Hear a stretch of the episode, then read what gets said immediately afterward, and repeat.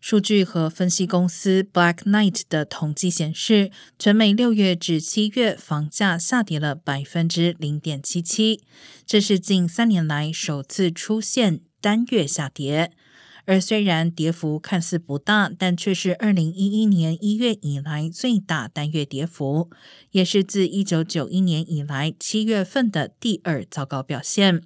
仅次于二零一零年七月份百分之零点九的下跌幅度，当时正处于金融危机的衰退时期。Black Knight 的数据还显示，抵押贷款利率快速上升，加上疫情以来的高房价，使得住房负担能力正处于三十年来最低水平。